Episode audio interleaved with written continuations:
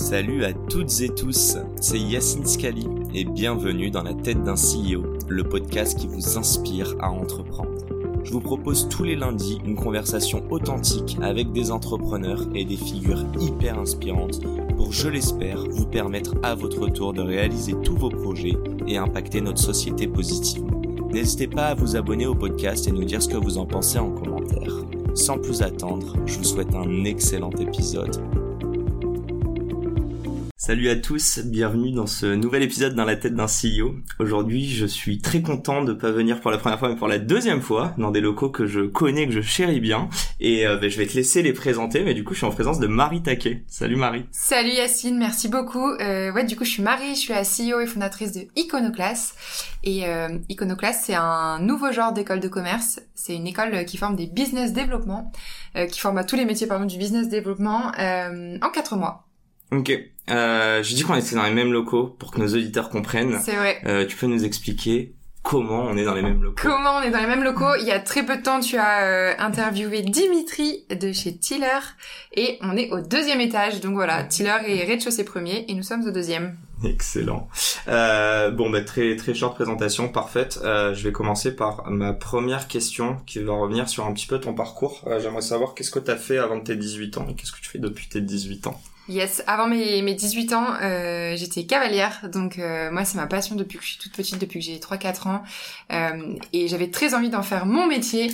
Il se trouve que euh, au moment du bac, euh, mes parents m'ont mis un petit dilemme. Si t'as la mention très bien, tu peux être cavalière. Si tu l'as pas, Mais non. tu vas en business school.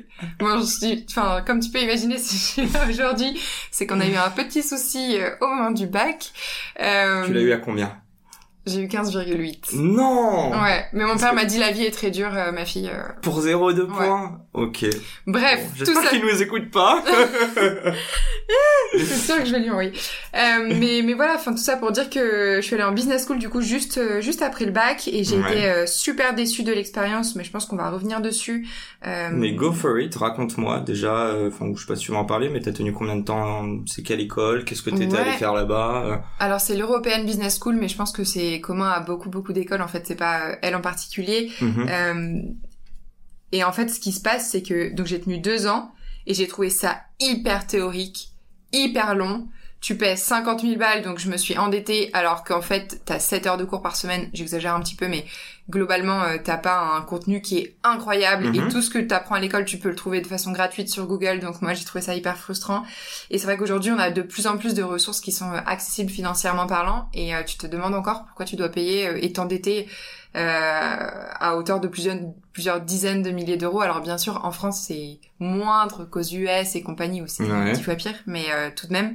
Et puis surtout, euh, bah, en fait, les profs, ils ont pas mis un pied euh, dans une boîte depuis euh, depuis 10-20 ans, donc euh, Ouais. tout le contenu qu'ils te donnent, c'est archi obsolète. euh, c'est pas du tout euh, ce qui va se faire quand tu vas arriver dans une boîte. Euh, et en fait, tu t'apprends pas un métier.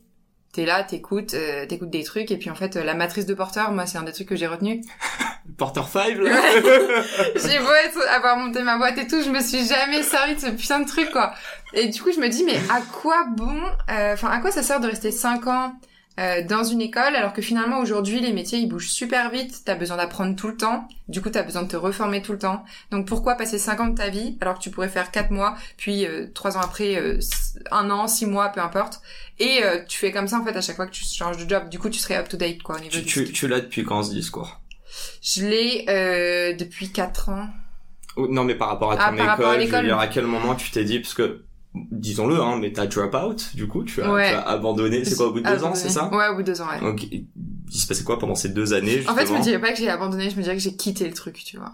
Oui. C'est pas, en fait, je me suis pas dit que c'était un truc de fou en mode, ah, je ne tiens pas, je pars. En fait, je me suis dit, je perds mon temps, quoi. Je Ok. perds vraiment mon temps. En tout Ouais. cas, moi, c'est comme ça que je l'ai vécu. Je trouvais ça super frustrant. Et en fait, je me suis dit, mais là, j'ai envie de gagner de la thune, quoi. Ça me saoule d'apprendre un truc, euh, tu vois, de, d'être là, de même pas être sûr que t'as un job, parce que je voyais toutes les promos qui sortaient. Alors, toutes les écoles, elles te disent, on a 80% de taux d'embauche. C'est du gros bullshit, en fait. T'as plein de jeunes, t'as 25% de, de taux de chômage chez les Ouais. jeunes euh, diplômés, quoi. C'est, euh, Mhm. bon, bref. Tout ça pour dire que le discours, je pense que je l'ai tenu euh, un ou deux ans après avoir quitté l'école de commerce. Ok. Et donc là, on est en quelle année? C'est quoi C'est 2014 où t'as quitté? Ouais, euh, 2015. 2015, ok. Je suis en train de fouiller en même temps sur ton LinkedIn. Mais euh, en fait, j'ai vu, je vois Headhunter, je vois Operations Executive, Operations. Tu peux me parler un petit peu de tes expériences en fait? Pourquoi? Donc tu voulais un peu, si je comprends bien, euh, quitter le monde théorique, aller sur la pratique, ouais. Exactement ça. Déjà, comment tu t'y as pris? Concrètement, une offense, mais sans diplôme. Ouais. Donc, euh, t'as quoi T'as 20 ans à cette époque Ouais, j'avais exactement, j'avais 20 ans. Euh, j'ai, en fait, je me suis. Il y a eu un truc qui s'est super bien passé, c'est que euh, à la fin de la deuxième année euh, d'école, t'as un stage à faire. Donc, je me suis servi de ma convention de stage pour mettre un pied en fait dans le dans le monde du travail. Je suis allée dans un cabinet de chasse de tête et euh, la, la CEO qui s'appelle Eugénie Chaltiel, elle en avait rien à faire en fait que j'ai envie de quitter l'école. Justement, elle trouvait ça cool. Elle était surdiplômée, tu vois, HEC, super héros, machin. Ok. Et justement, elle m'a dit en fait, euh, cultive ta différence et euh, mets en avant ta personnalité. T'as plein d'autres choses à offrir qu'un diplôme.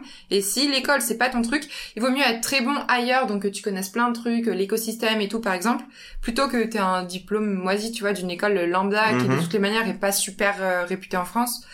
Donc euh, ouais non je pense que elle aussi elle m'a bien tu vois elle m'a bien boucané dans mon truc elle m'a elle m'a vachement motivée et tout quoi Et du coup, t'es t'es parti sur trois mois à la base là-bas? Six mois et puis voilà Et- ensuite je suis un petit peu restée là-bas ensuite j'ai bougé chez Tiller euh, Bah, raconte. ouais tu nous glisses ça comme ça, Ouais. mais raconte. Euh, bah déjà l'expérience en chasse de tête j'ai trouvé ça top et je pense que pour les gens qui savent pas tout à fait ce qu'ils veulent faire c'est super parce que t'apprends à recruter Mhm. et t'apprends à vendre qui sont pour moi les deux principales qualités d'un bon PDG enfin d'un bon d'un bon entre- entrepreneur au tout début. Ok. on fait tous les mêmes erreurs. On n'arrive pas à vendre le produit. On recrute euh, des tocards. Enfin tu vois ça arrive à tout le monde. A- tout le monde a fait ses erreurs quoi. Du coup je trouve que c'est une super euh, porte d'entrée. Euh, et donc euh, voilà, il y a un moment où j'avais envie de, de faire autre chose. Et en fait je, je commençais à chasser pour Tiller et c'est comme ça que je suis passée euh, de l'autre côté. Je voulais pas d'une mission de chasse, mais en tous les cas, euh, moi j'avais j'avais été super charmée par euh, la boîte et en fait c'est ça qui m'a donné l'appétence pour les sales. Alors moi j'étais pas sales, euh, j'étais sur les opérations, sur, sur les opérations, Ouais. mais je trouvais ça. Et en fait il y avait une vraie culture sales à l'époque. C'était très comme euh, le loup de Wall Street, tu vois. Tout le monde prenait son téléphone toute la journée et tout. Ouais. Et c'était à fond. Il y avait, je sais pas, les objectifs, enfin les, les- tous les objectifs et tout écrits sur un tableau. Je trouvais Ok. ça cool quoi. Ok. Et, et, tu peux m'en parler parce que j'ai l'impression que t'as fait plein de trucs en fait chez euh, chez Tiller. Ouais, j'ai fait pas mal de trucs. J'ai fait euh, du recrutement. euh, on a ouvert euh, Espagne, Italie à l'époque, donc euh, j'ai Ok. aidé à recruter, euh, regarder les normes des produits, euh, trucs de législation, enfin vraiment des opérations quoi. Et euh, pas mal de process aussi, améliorer euh, les process de vente pour que voilà ça aille plus vite, tout ce genre de choses. En fait, je bossais vraiment sur tout quoi. Ok. Tu, tu les connaissais à la base? Enfin, je veux dire que ce soit Joseph, Scott, euh, Enco? Non. Non? Ok. Non, je les connaissais pas, mais C'est franchement, un gros ils- hasard.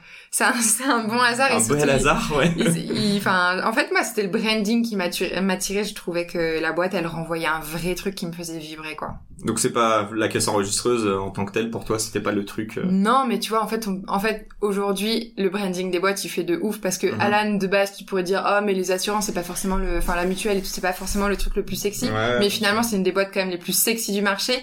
Là, c'est pareil, les caisses enregistreuses, euh, bon, de prime abord, tu dis, bon, ok, c'est des caisses, quoi. Et en fait, euh, tu découvres euh, la complexité du produit, euh, les clients, en fait, qui sont les restaurateurs, c'est super cool et c'est super important aussi euh, quand t'es dans une startup, à qui tu parles, quelle est ta cible. Et euh, ouais, moi, c'est ça, c'est ça qui m'a charmé. Et puis la team était juste trop cool, quoi. Ouais. Et, et je vois que t'as enchaîné derrière chez euh, chez Accor. Ouais. Ok. Euh, Accor, donc Head of Operations. C'est quoi? T'as as suivi euh, déjà, j'imagine. Enfin, je dis ça parce que je sais que Scott est passé chez Accor. Ouais. Dimitri est passé chez Accor, je sais même plus. Non, je crois pas, mais Non. Joseph, oui. Ok. Toute Ah, la bah, team voilà. Tiller est un petit peu reliée Oui, à et c'est comme ça que t'as- suivi. euh, Enfin, je je sais pas comment ça s'est fait du coup. Ouais, non, en fait... Euh... Parce que Scott à l'époque, donc enfin pour ceux qui ne savaient pas, a commencé Tiller et puis n'a pas pu continuer. Ouais. Euh, même s'ils ont créé d'autres boîtes ensemble. Mais du coup, C'est ça. toi tu l'as croisé par exemple Scott euh, quand Ouais, je l'avais croisé quelques fois, j'avais super bien... T'étais euh, au début quand même euh, de, de Ouais, j'étais, Ok. j'ai- on devait être 40, je pense, quand je suis arrivée. Ouais, ok. Euh, donc euh, la boîte, elle était assez jeune, elle avait deux ans et demi, il me semble. Et euh, donc Scott, qui est aujourd'hui le, le, le fondateur de Card, euh, en fait, a passé pas mal de temps chez chez Accor et il m'a dit, bah, en fait, on a un projet d'entrepreneuriat, donc c'est quand tu montes une petite boîte à l'intérieur d'une grande boîte.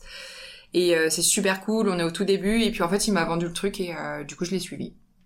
Bon, pour ceux qui veulent en savoir plus, je vous invite à regarder mes épisodes, enfin à les écouter. On parle de, de Card avec Scott et de, de Tiller avec Dimitri, mais du coup ici on est là pour parler d'Iconoclast. Avant d'en parler, j'aimerais juste savoir une chose, mais bon tu vas pouvoir faire la l'intro. Euh, ouais, en gros, c'est quoi les enseignements que tu as eu de tes expériences? On parle de sales, on parle de, je pense qu'il y a pas mal de relationnel, mais au final, tu parles d'optimisation de process. Mm. Euh, en plus, j'imagine tu as eu, enfin, en tant que sales, tu as parlé à des clients totalement différents. Je parle entre Tiller et tes autres expériences.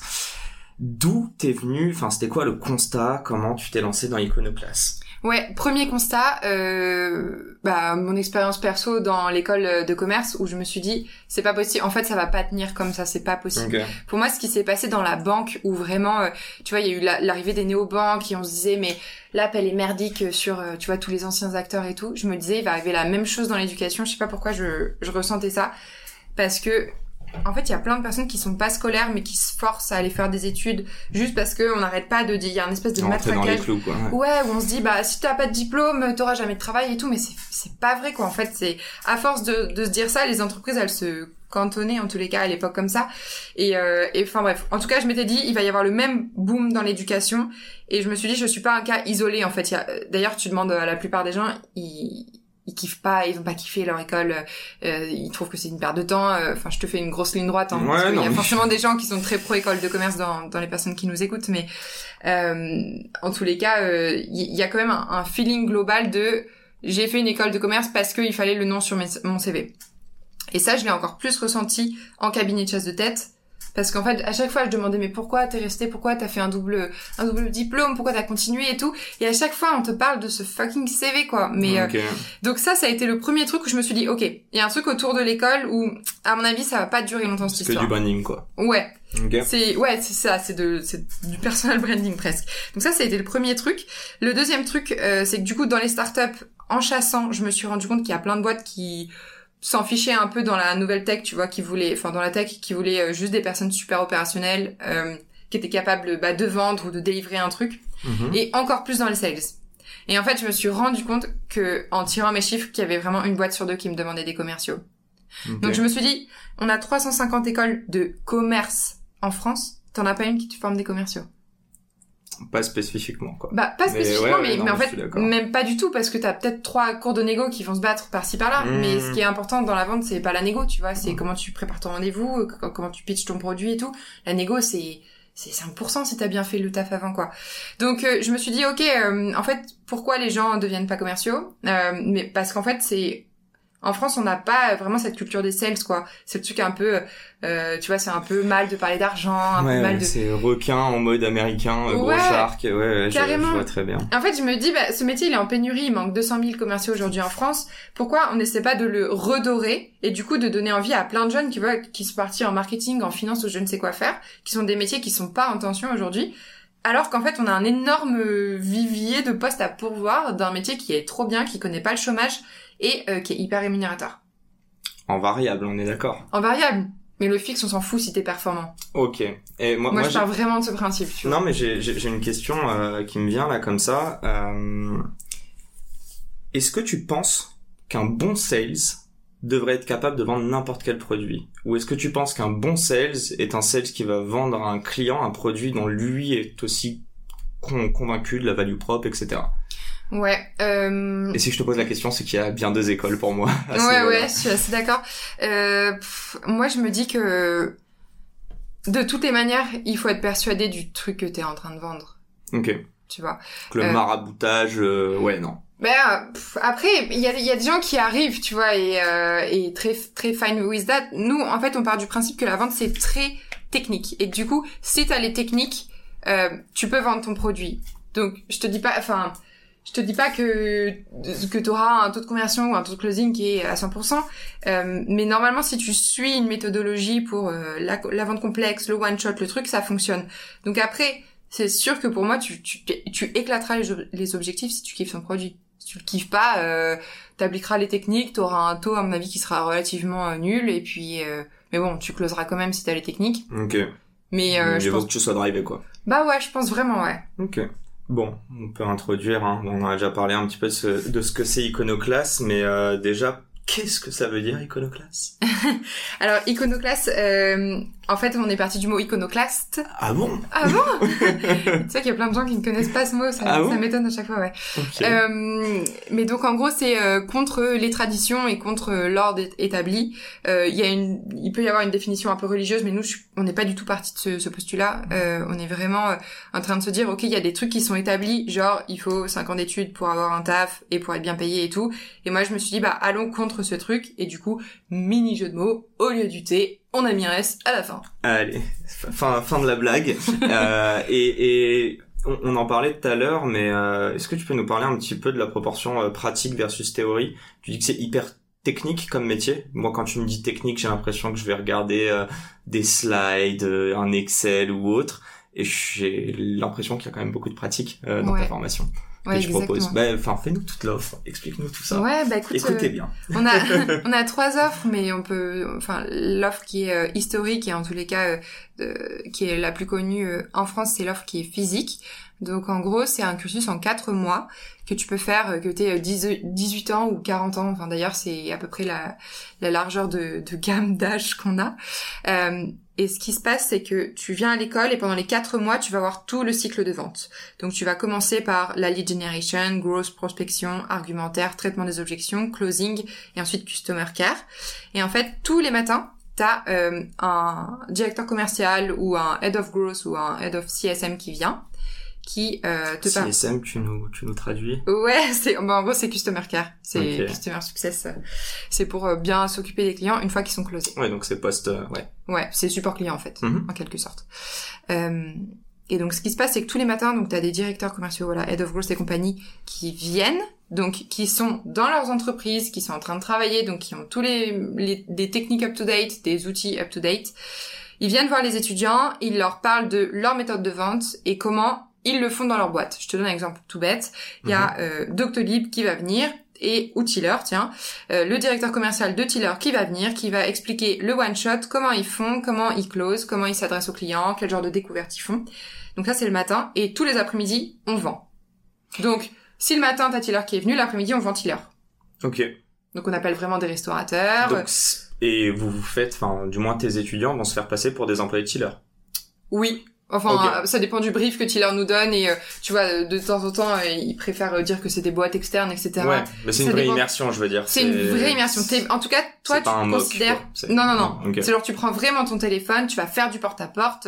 Parfois, tu, tu dois aller euh, euh, scraper des bases d'email, des bases de téléphone et tout. Euh, le but, c'est que euh, demain, une fois que tu as terminé Iconoclast, tu es opérationnel dans ton job et t'es sales. T'es capable de vendre dès le jour 1, en fait. Ok.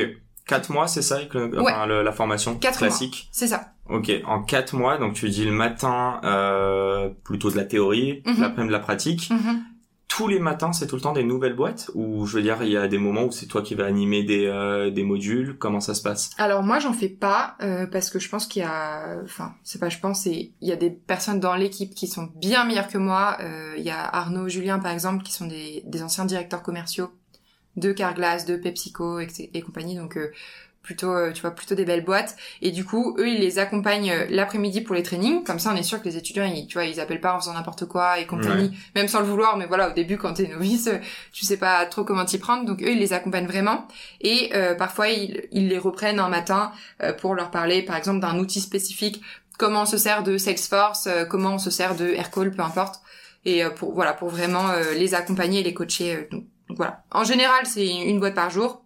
Ok. Il y a quelques boîtes qui viennent quelques jours, mais euh, bon. Sur quatre mois, euh, comment dire euh, À quel moment tu penses dans tes meilleurs élèves euh, qu'ils étaient déjà opérationnels? Tu penses que, en fait, c'est ça ma question. Est-ce que pour toi, Ouais. quatre mois, comment vous êtes arrivé à ce J'imagine c'est une moyenne et tu t'es dit qu'un sprint sur quatre mois permettait d'être formé, mais je suis sûr et certain qu'il y a des gens qui ont ce qu'on appelle des soft skills, Mm. qui leur permettent d'avoir un, ouais, une approche beaucoup plus euh, smooth et, et du coup des techniques de vente euh, un peu innées parfois. Ouais, moi je me suis dit qu'en fait c'était le temps d'une période d'essai. Ah ok. Donc euh, tu vois, en général c'est 3-4 mois. Euh, mais oui, il y a des personnes euh, au bout de deux mois euh, qui, enfin, en fait, les, deux mois supplémentaires, c'est juste pour parfaire euh, leur technique et compagnie, mais qui seraient totalement opérationnels pour aller dans une boîte, quoi. Ok. pour, en revenir un peu aux écoles de commerce, où je vais te reposer un peu la question, mais c'est quoi la vision long terme de, de Iconoclast? Je pense, mais dis-moi, enfin, est-ce que vous avez vocation à remplacer les écoles de commerce? Euh, Ouais, pour moi, on le fait déjà. Okay. Euh, à très petite, euh, enfin, bien sûr, sans, enfin voilà, à toute petite dose, puisque nos promos, elles sont beaucoup plus petites que toutes les écoles de commerce réunies et compagnie. Là, en ce moment, on est sur des promos de 60, on va passer sur entre 100 et 200 à partir de de la fin de cette année.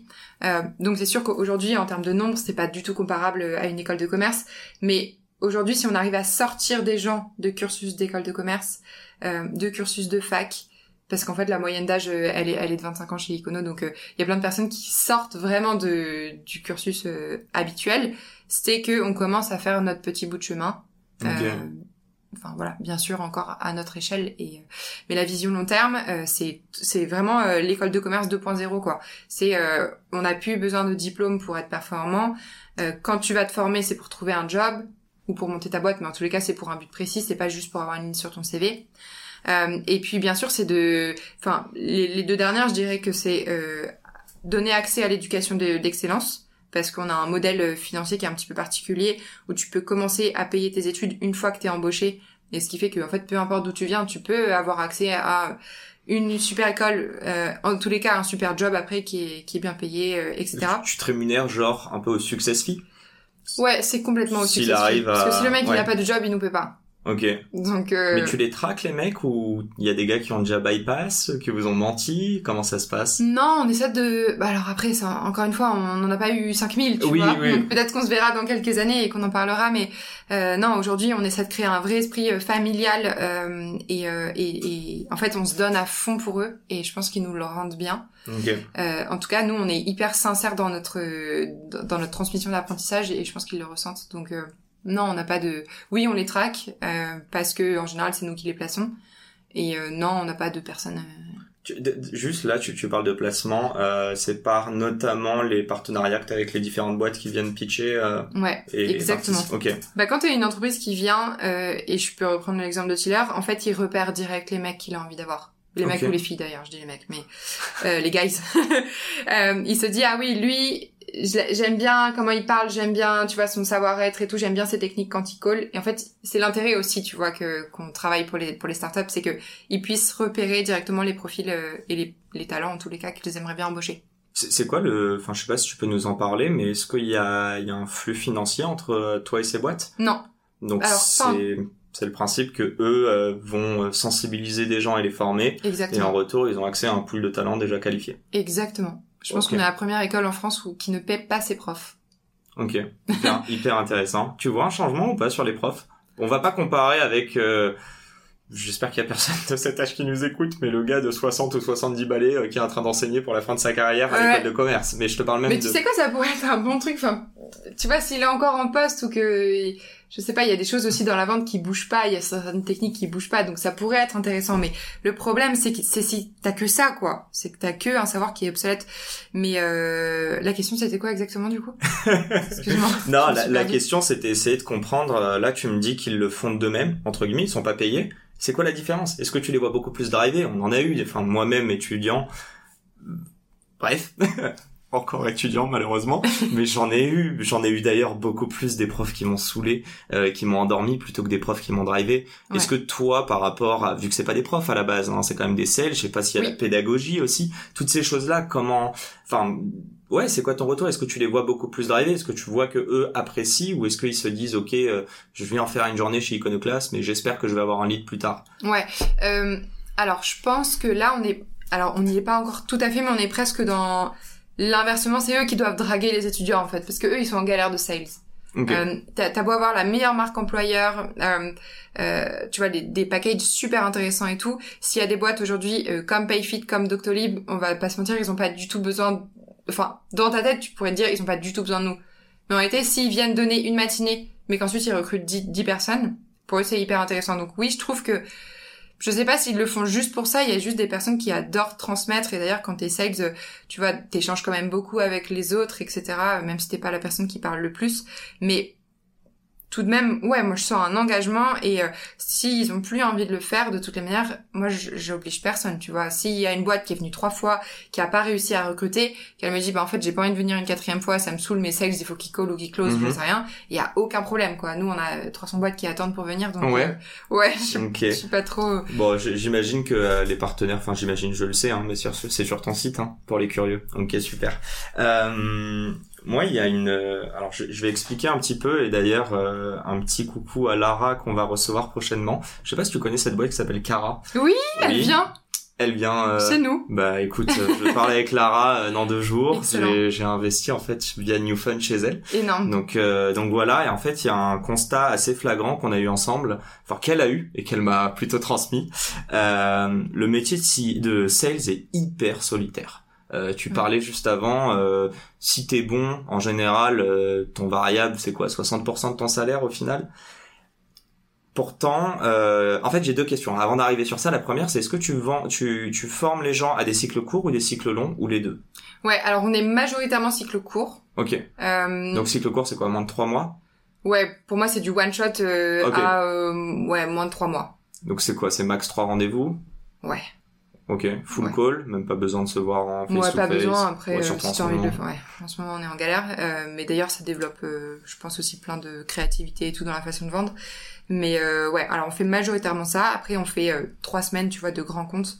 Mais bon, trois semaines sur sur quatre mois, tu vois, c'est même pas même un quart, quoi. Donc, en fait, la raison pour laquelle on fait un petit peu moins de grands comptes et en tous les cas grand cycle de vente, c'est qu'on peut moins s'entraîner dessus. Donc, on s'entraîne, par exemple, à mapper des comptes euh, trouver ton bon interlocuteur, tu vois, savoir comment tu t'adresses à un DRH et comment tu t'adresses à un CEO ou un je ne sais quoi, euh, et comment tu vends plus parce que c'est sûr qu'en général quand c'est du grand compte euh, bah c'est des deals qui sont beaucoup plus gros.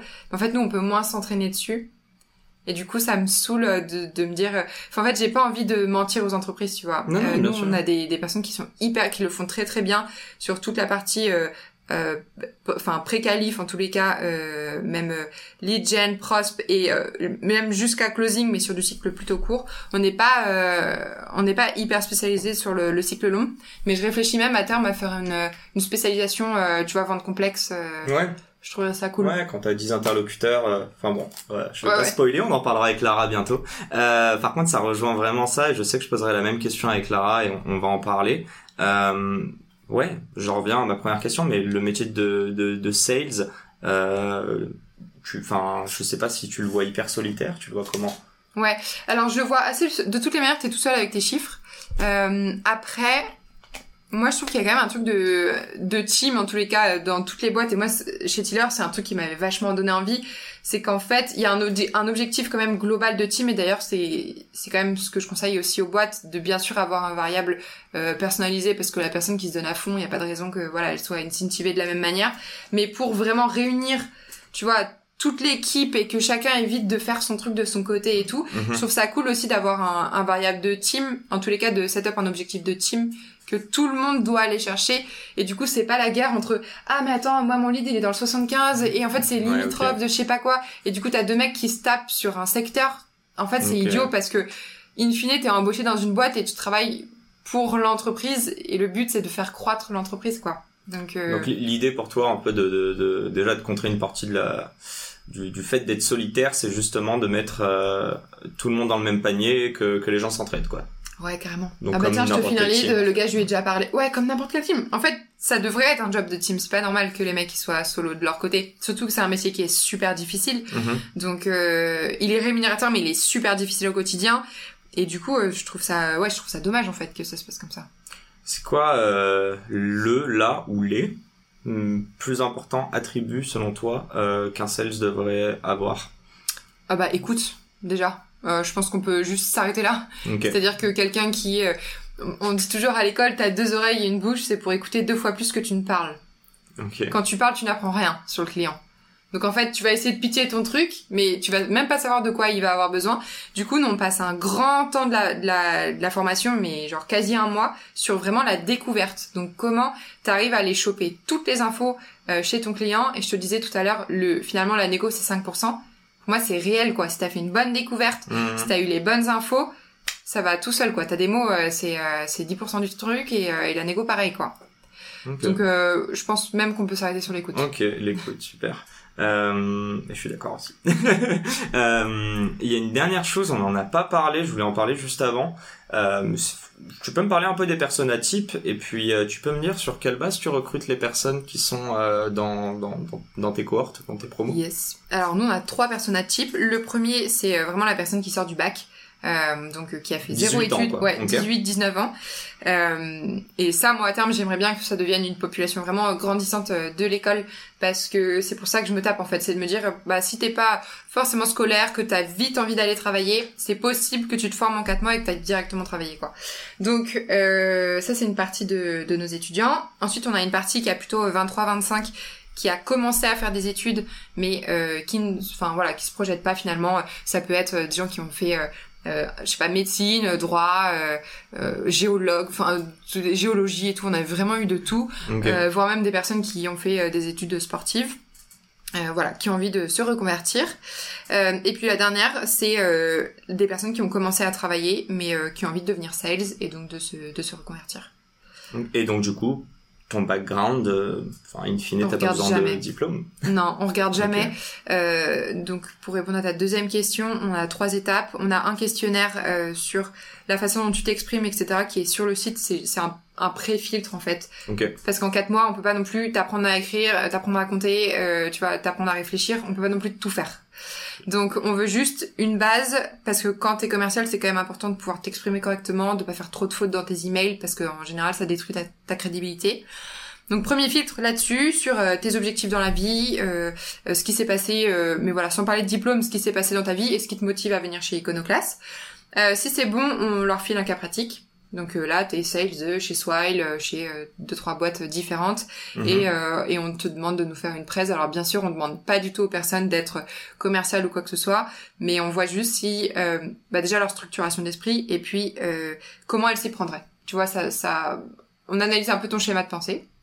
Est-ce que tu essayes de voir si euh, la personne prend du plaisir C'est super dur euh, à voir parce qu'il y a des personnes, on a des personnes qui sont introverties par exemple. Bah ouais. Du coup, super dur, tu vois, de savoir si euh, elles kiffent ou pas. Mais la dernière étape, en tous les cas, euh, c'est un entretien donc qui est en visio ou en physique. Et, Le euh, fit, ouais. Et là, ouais, c'est fit. Et là, on va vraiment chercher au fond de toi. euh, euh, Est-ce que t'es sûr que tu veux faire ça? Est-ce que t'as bien compris le métier? Parce que, parce qu'encore une fois, voilà, c'est dur. Est-ce que t'es sûr que t'as compris tout ce que t'allais faire chez Icono et ce que ça impliquait Euh, Et là, ouais, on essaie d'avoir une petite flamme, quoi. Ouais, ok. On cherche donc, la petite donc, flamme. Que, que les gens comprennent, c'est pas le, le choix eux euh, sur euh, admission post-bac ou je sais pas quoi. Mm. C'est vraiment, c'est aussi à autant se préparer que pour rentrer dans une grande école de commerce au final. En fait, pour moi, c'est plutôt pareil que dans une boîte. Dans une boîte, Oui, tu fais ouais. un cas pratique et tout, mais en fait, en école de commerce, on regarde tes notes. Ouais, bien sûr. Tu vois, nous, on te demande pas si t'as eu 19 au géo en bac, on s'en tape, quoi. On te Ouais, demande pas. Il y a aucune école où tu peux rentrer sans remplir un dossier avec euh, tes bulletins de notes, euh, ton diplôme du baccalauréat, machin. ouais, nous, non, nous, ça ça n'a aucun, mais aucune espèce d'importance pour nous parce qu'il y a des personnes qui sont super talentueuses et super smart, mais qui sont pas, qui sont pas scolaires, quoi. Donc, euh, en fait, je pense vraiment que les écoles, elles passent à côté de plein de petits euh, pépites euh, qui n'étaient, qui avaient pas les bons codes ou alors euh, qui avaient pas les bonnes notes, mais parce qu'elles s'en foutaient de l'école. Et on le voit bien, il y a plein de, de petits génies. Euh, qui, enfin, voilà, qui développent, euh, je sais pas, qui montent des boîtes à côté, qui vendent des sites, Mhm. des machins, des trucs, mais qui se débrouillent, quoi. Euh, et, euh, enfin voilà, je trouve que c'est dommage. Euh, je te vois énormément publier sur les réseaux, Ouais, toi et ta team. yes. Euh, pourquoi? Euh, pour se faire connaître, quand euh, t'es une école qui a pas de diplôme, qui est en plus une jeune école, euh, faut avoir une sorte de crédibilité. Et nous, c'est vrai que dans l'équipe, c'est un truc où c'est en fait on, on s'oblige à le faire de façon hyper récurrente, euh, en essayant de produire un contenu qui apporte, euh, tu vois, du plus, ou alors qui parle d'iconoclaste. euh, pour, euh, pour voilà raconter un petit peu ce qu'on fait au quotidien parce que ça peut être opaque de l'extérieur ou juste quand tu vas sur un site internet donc donc nous c'est vrai que sur ça, on essaie toujours d'envahir LinkedIn dès qu'on a une news. Et, et c'est notre CMO Mathieu, il a un ordre de marche là-dessus. Il nous prépare nos posts. D'accord. Euh, tu vois, il carré, le met dans nos agendas. Et juste, nous, on, on met le truc et puis c'est parti, quoi. Ok, ok, ok. Euh, bon, je pense que la, la réputation commence à prendre. En tout cas, la, la sauce prend. J'espère. Euh, moi, il y a une petite question là qui, enfin, j'ai complètement oublié. Euh, notamment parce qu'encore une fois, Lara en parle beaucoup, mais t'en penses quoi de la femme dans la tech et qu'est-ce que représentent les femmes dans ta cohorte? Ouais, alors nous on a 40% de femmes dans la cohorte et ça je suis super contente parce qu'il n'y a pas beaucoup de sales filles. Mhm. Donc euh, ça c'est très cool. Puis même dans la tech en général. Dans la ouais. tech en général, c'est clair que c'est un gros problème entre la mixité et euh, le, tout le fait qu'il y ait que des mecs. Euh, c'est vrai que ça pose un problème. Moi, je... T'as aucun biais cognitif vis-à-vis de ça lors des candidatures? Tu te dis pas oh faudrait qu'on ait plus une fille donc euh... non moi je fais pas je suis contre Ok. l'administration. Alors c'est un parti pris mais je suis Non, absolument contre la discrimination positive. Je trouve que ça nous met pas du tout en valeur. Euh, donc euh, non moi je suis contre ça. D'ailleurs moi je fais passer aucun entretien ni quoi que ce soit. Il y a dans le dans le process il y a des garçons des filles qui font passer les entretiens. La personne elle est vue et euh, enfin notée slash jugée entre guillemets par trois personnes différentes. Donc euh, on essaie vraiment d'avoir un, un regard euh, le plus objectif possible sur la candidature. Et euh, la femme dans la tech écoute moi je le ressens pas du tout. Euh, je trouve que d'ailleurs c'est plutôt euh, si je devais en parler en tout cas si je me creuse vraiment la tête je me dis que c'est plutôt une qualité. Parce que pour moi moins t'es plus c'est rare et la rareté en fait je te dis un, un exemple tout bête sur une levée de fonds. Le VC va avoir 10 mecs pour toute la journée et là tout d'un coup il y a une fille. Ben, en fait c'est sûr qu'il va se souvenir de toi.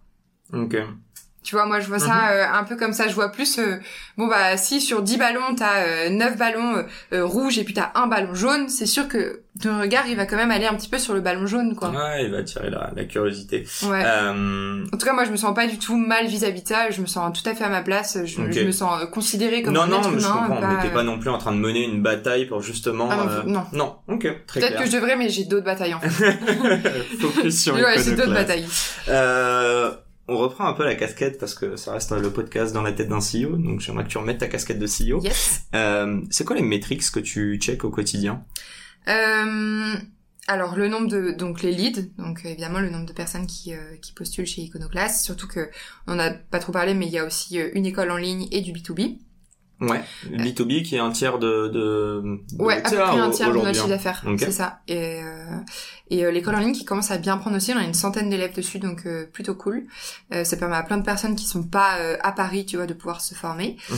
Euh, donc je suis le nombre de leads, je suis évidemment le chiffre d'affaires, je suis le CAC euh, et je suis le NPS de satisfaction euh, des Donc, étudiants.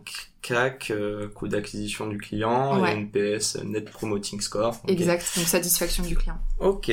Euh, T'es solo founder. Mm. Tu gères ça comment? Euh... Alors moi j'ai toujours rêvé d'avoir un cofondateur. Mhm. D'ailleurs j'en ai même cherché, mais a posteriori, a posteriori, posteriori pardon, tout le monde m'a dit ah mais c'est comme quand tu cherches un mec, c'est quand tu cherches que tu trouves pas, blablabla. Euh, moi j'ai essayé avec trois personnes différentes euh, qui avaient des skills différentes des miennes, donc qui étaient euh, très calées marketing. Et vu que de base on est une boîte B2C, j'avais l'impression que c'était euh, très important. Et moi c'est pas euh, c'est pas une compétence que j'avais de base. En tous les cas je me suis un peu euh, formée depuis et tout, mais voilà c'est pas euh, quelque chose où j'étais super forte. Donc euh, voilà, j'ai cherché, j'ai pas trouvé. Et en fait, moi, je me suis jamais dit de base que j'allais être CEO. Moi, je me suis, je me suis battue et je me bats pour l'éducation. Et en fait, je suis tellement animée par ce truc qu'en fait, à un moment, j'ai lancé, j'ai lancé le, le projet, mais limite en me disant quelqu'un d'autre sera CEO, tu vois. Je me suis pas du tout, euh, euh, tu vois, il y a plein de personnes qui rêvaient d'être patron et tout. Moi, pas Mhm. du tout, quoi. Juste, je- j'avais cette idée en moi qui est euh, hyper euh, instinctive et euh, très très prenante. Et euh, j'avais envie de le faire. Et en fait à un moment je me suis dit, allez tant pis. Peut-être que je trouverai quelqu'un sur le chemin. Euh, et aujourd'hui euh, il y a y a y a quelques personnes dans la boîte que je considère euh, tu vois plus comme des late co-founders qui euh, dès que j'ai un problème dès qu'il y a un truc qui est compliqué à gérer et tout qui sont là avec moi. Euh, mais évidemment c'est dur. De toute façon quand t'as des décisions à prendre c'est comme quand t'es sales tu les prends tout seul. Euh, et puis euh, et puis les reporting tu les fais tout seul quoi enfin Et t'es toute seule le bureau. et, et à 20h, à, 10 c'est... à 20 Ouais, à 20h, concrètement, t'es solo. Euh, ok, très très clair. Bon, il y a évidemment euh, une petite bombe que tu vas nous annoncer, mais avant ça, j'aimerais quand même comprendre. Iconoclast a été créé en septembre 2018, mais t'as sûrement bossé avant dessus. Ouais, alors en fait, j'ai, j'ai bossé un an euh, toute seule. Donc septembre 2018... Ah, septembre 2018, c'est vraiment quand j'ai posé madame chez Accor Mhm. et que j'ai commencé à bosser dessus. J'ai bossé un an dessus avant euh, d'avoir euh, des personnes dans la team et avant de sortir une première promo. Il y a eu beaucoup de recherches, en fait. Et t'as full bootstrappé depuis le début. Ouais. Ok. Ouais, j'ai lancé la boîte avec euh, 1000 balles. Donc t'as investi 1000 balles. Ouais. J'avais investi 1000 balles et c'était pour euh, une stagiaire. Ah ouais Ouais, j'avais j'avais trop envie. Bah, une stagiaire en com, Morgane, qui est encore chez nous aujourd'hui. Excellent, ça, ok. Ouais, et euh, et et euh, puis un peu de Facebook et des trucs à la con, des trucs d'avocat, de, compte en banque. Enfin voilà. Mais euh, ouais, non, euh, on a essayé de tout faire de façon gratuite. Donc j'allais euh, parler dans des lycées en banlieue pour essayer de de voilà de parler de l'école, de voir un petit peu comment les élèves euh, qui qui devraient être des futurs euh, des futurs clients, en tout cas des futurs leads, euh, se, se sentaient par rapport euh, au projet. Euh, on a eu les, des RP qui nous ont pas mal aidés. Euh, c'est vrai que quand tu commences à passer dans les médias et tout, bah, ça te donne un petit peu de crédibilité. Je sais pas si ça devrait, mais en tous les cas, c'est Ouais. qui a marché. De loin, oui, en tout cas, je peux te le retranscrire via Ouais. LinkedIn. Et puis, euh, et puis, on a fait pas mal de d'ateliers euh, gratuits de vente en fait, où les gens pouvaient venir apprendre des trucs et, euh, et à la fin, on leur faisait passer euh, le test s'ils avaient envie de rejoindre l'école. Donc, euh, donner du gratuit, du, enfin, donner du contenu gratuit, c'est un truc qu'on fait vraiment depuis le jour 1 d'Iconoclast et qu'on a et qu'on continue à faire aujourd'hui. On fait plein de lives, tu vois, avec euh, des head of sales et compagnie. Mhm. On aime beaucoup, enfin on essaie d'être un petit peu euh, euh, évang- évangéli- évangélisant ou évangélisateur euh, au niveau de la vente pour que ça touche pas mal de monde et que les gens puissent apprendre à vendre quoi. Donc bootstrapping pendant deux ans et demi. Puis je te laisse nous dire Ouais. une petite annonce qui vient de tomber là. Qui vient de tomber, ouais. Et ben écoute, on a fait une super levée d'environ 3 millions. Je suis super contente. Donc, Première levée de fonds.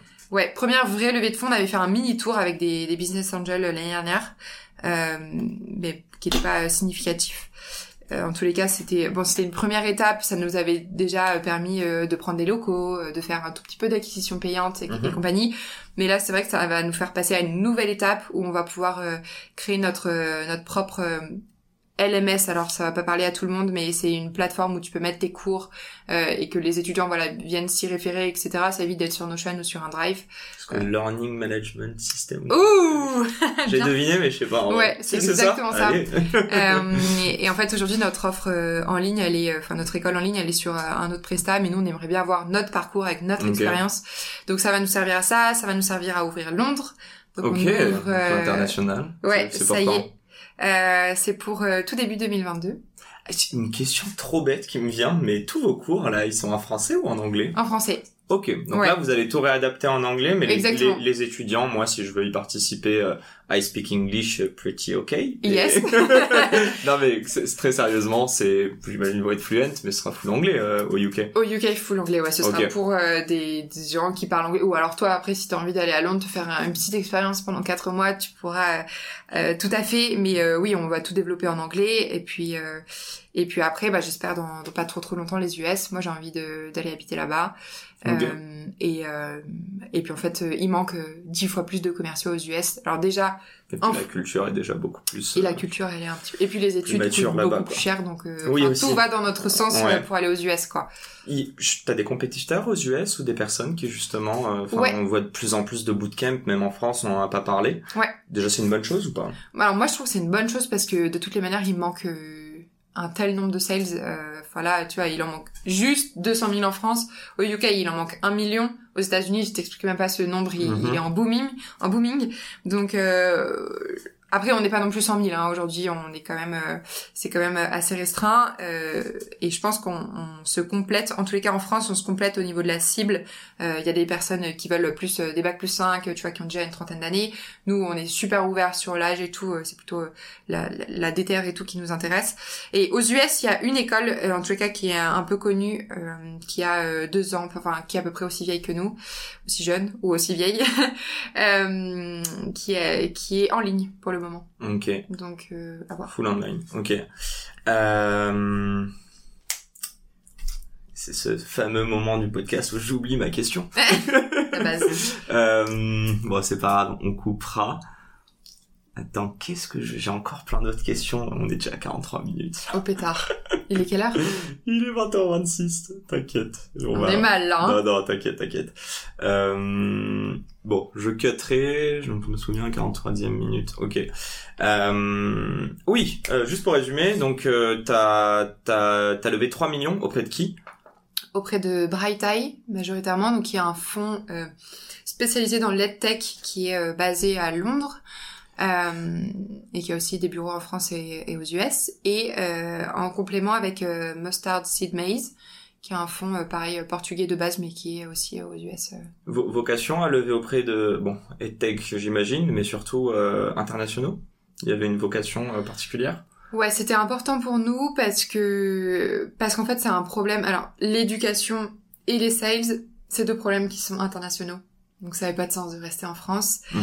Euh, et je pense que notre approche en fait, elle est pas franco-française. Euh, tu vois, se dire, euh, on s'en fout des diplômes. Euh, ouais, c'est clairement pas franco-français. Tu vois, c'est vraiment pas franco-français. Du coup, je pense même que ça a moins séduit euh, les Français. Enfin, j'ai eu autant de d'invest étrangers que que et d'ailleurs là, c'est quand même deux invests qui sont étrangers. Donc, écoute, je, je, ouais, pour moi, c'était important de toutes les manières. et je suis je suis super contente parce qu'on a un fonds spécialisé à tech et un fonds spécialisé impact, qui sont vraiment les deux choses qui, qui sont importantes pour nous, quoi petit aparté, mais euh, déjà, est-ce que ton papa serait fier de toi aujourd'hui? Oh oui, je pense. Ouais. et si tu regardes en arrière, euh, est-ce que t'es contente d'avoir eu 15.8 et pas 16 Ah, je suis trop contente. Ouais? Ouais, franchement. En fait, je me dis que quand j'aurai peut-être que la boîte elle sera un petit peu plus développée et tout, que j'aurai plus de temps, je pourrai reprendre le cheval à fond, les compètes à fond. Là, je peux plus en ce moment parce que voilà, je suis à fond focus sur la boîte, je fais mhm. que ça euh, et je suis passionnée et donc c'est tu vois bon augure. ça a pris le, le, ça m'a pris le cœur quoi et donc euh, ça m'a pris le cœur et mon temps euh, mais c'est vrai que j'aimerais euh, j'aimerais beaucoup reprendre les compètes de cheval à terme et, et, en fait, moi, j'avais toujours promis à mes parents, c'est une, une, des promesses que je ne tiendrai pas du coup, que je ferais un master ou un MBA, tu vois. À HEC. Ouais, alors moi, je voyais carrément, euh, je sais pas, un super truc aux US, tu vois. mais, mais en fait, désolé, désolé les parents, hein, je pense que ça n'arrivera pas, quoi. Mais si, ça arrivera. Tu reviendras en tant que guest lecturer à Harvard. Et là, je pense que ce sera encore plus. En tout cas, je te le souhaite.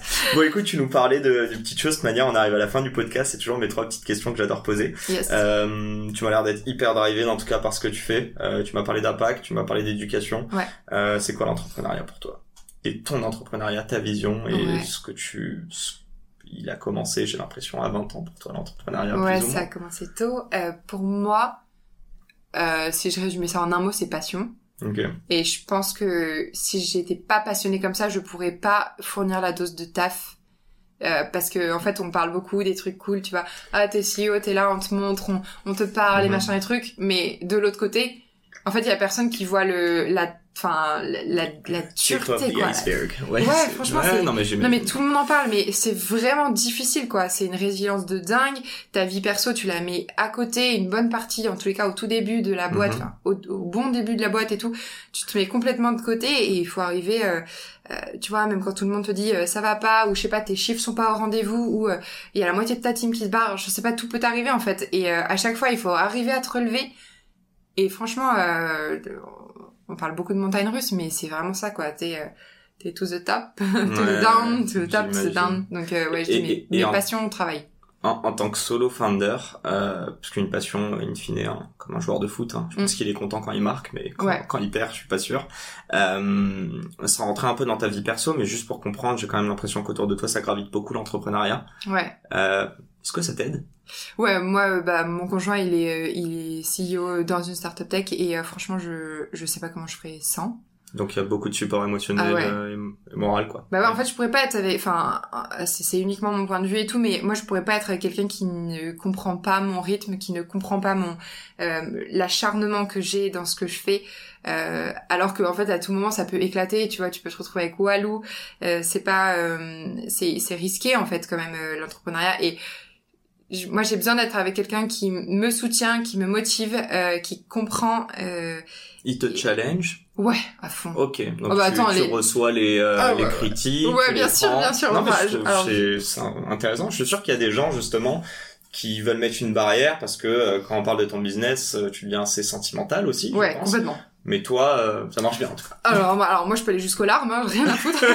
Euh, je suis hyper sentimentale, je suis hyper sensible en plus, donc euh, euh, non, non, parfois ça, ça monte carrément dans les tours. Où, Moi, je, je, trouve aussi, aussi, que parfois il prend des, des décisions qui sont idiotes et il fait pareil avec moi. Mais en même temps, il y a personne. Vous le dites honnêtement. Ah ouais, ouais on se le dit. on, on, peut avoir des débats comme si c'était investisseur CEO ou le contraire. Nous, on adore. Enfin, en fait, on est, on est passionné par ça et après, c'est pas facile toujours de prendre du feedback, mais je pense que c'est important. Ok, ouais, je, je suis d'accord avec toi. Euh, deuxième question. si tu avais euh, la possibilité de choisir un board member, maintenant que tu que ton board s'agrandit en Ouais. plus, euh, donc vivant, mort, fictif ou réel, Ouais. qui est-ce que ce serait et pourquoi? Euh, alors ce serait forcément quelqu'un dans l'éducation, euh, sûrement quelqu'un aux US. euh, et d'ailleurs, si tu nous entends et que tu veux devenir mon board, dans on a encore une petite place de board member externe. euh, ce serait euh, Julien Barbier, le cofondateur de euh, Alberton School, qui est une école euh, de code aux US qui a mis en place le, le, enfin, le, le modèle de l'ISA et compagnie, que j'aime beaucoup. euh, Enfin, je suis assez fan de ce modèle et de cette école. et, et lui, t'apporterait quoi en fait, surtout que qui te manque toi aujourd'hui? Euh, Culture, Je pense le vision. scale. Ok. Euh, le scale, en fait, c'est pas facile et, euh, et on s'est fait beaucoup challenger sur ah ouais, mais comment tu répliques un modèle physique, les marges, machin truc, tu vois, les trucs dont on parle en fait en VC. Euh, et, ouais, je euh, vois ce genre de truc. tu vois ce genre de trucs, ouais, tu connais hein, que les questions que tu nous poses. Euh, et eux, bah, ils ont monté une dizaine d'écoles en moins de cinq ans euh, sur tous les continents. Et du coup, j'aimerais savoir, tu vois, euh, les choix d'école, exactement les métriques qu'ils ont regardé. Euh, et, et si tu, je sais pas, imagine tu montes une école, finalement tu te foires. Est-ce que tu t'entêtes? Est-ce que tu l'enlèves? En fait, des questions euh, auxquelles il y a très peu de personnes qui ont réponse Mhm. finalement. Et que tu sens que c'est des questions qu'il va falloir que tu te poses ou que tu te poses déjà maintenant. Ouais, je me les pose clairement. Euh, et puis, euh, ouais, puis je kiffe cette marque. Enfin, j'aime Bon. tout chez Alberton. S'il nous entend. euh, Je vous entends, Julien Bon, ça c'est ma question à un million. Bon, euh, que les gens expliquent, mais après euh, qu'ils aillent fouiller ton LinkedIn. mais j'ai adoré car en ce moment vous êtes à la recherche d'un sales, il me semble, chez. euh, Ouais, on est alors on cherche une quinzaine de personnes, on Ok. recrute une quinzaine de personnes euh, et notamment on cherche quatre sales coach donc qui sont les personnes qui entraînent les étudiants mais en interne. en interne. Ouais. Ok. Que ouais. Et quel est le thème que tu as utilisé pour euh, Bon, en tout cas, je vais je vais te poser moi ma question. Mais si tu étais un Pokémon, qui est-ce que tu serais et pourquoi? Euh, si j'étais un Pokémon et juste pour la petite histoire, on est en train de parler de Pokémon parce qu'en fait nous on a on a fait une carte Pokémon pour recruter euh, un sales coach. Mais ne te justifie pas. tu adores les Pokémon. J'adore euh, les Pokémon. C'est ma on est né dans les années 90, on adore ça quoi. Ouais, c'est ma passion. Et je serai euh, Salamèche. Parce que je pense que euh, j'ai une personnalité qui est archi volcanique. Donc euh, à tout moment, ça part. Euh, je Voilà, c'est toujours euh, tout feu tout flamme avec moi. quoi. Donc... Salamèche, c'est le premier niveau, je crois, donc ça Ouais. va encore. Ouais, mais parce que tu vois, je suis là Tu encore. vas Je évoluer suis un aussi petit au fur et à mesure. Salamèche là, mais bientôt, dans quelques années, je serai un gros dragon feu. Et puis, euh, et puis, et puis voilà, ce sera cool. Bon, trop trop cool. Ça touche à sa fin. Ouais, merci beaucoup On Yacine. pourra encore parler longtemps, je sens, mais il y a, il y a un match de foot là. bon, en tout cas, un grand merci à tout le monde de nous avoir écoutés et surtout à toi, euh, merci Marie. Merci Et, à tous. euh, et puis à bientôt dans un nouvel épisode. Salut Marie. Ciao Et c'est la fin de cet épisode. Si cet épisode vous a plu, n'hésitez pas à nous soutenir en nous mettant 5 étoiles sur les plateformes, en vous abonnant évidemment et en nous laissant des commentaires. C'est très important et ça fait toujours plaisir. Hâte de vous retrouver la semaine prochaine.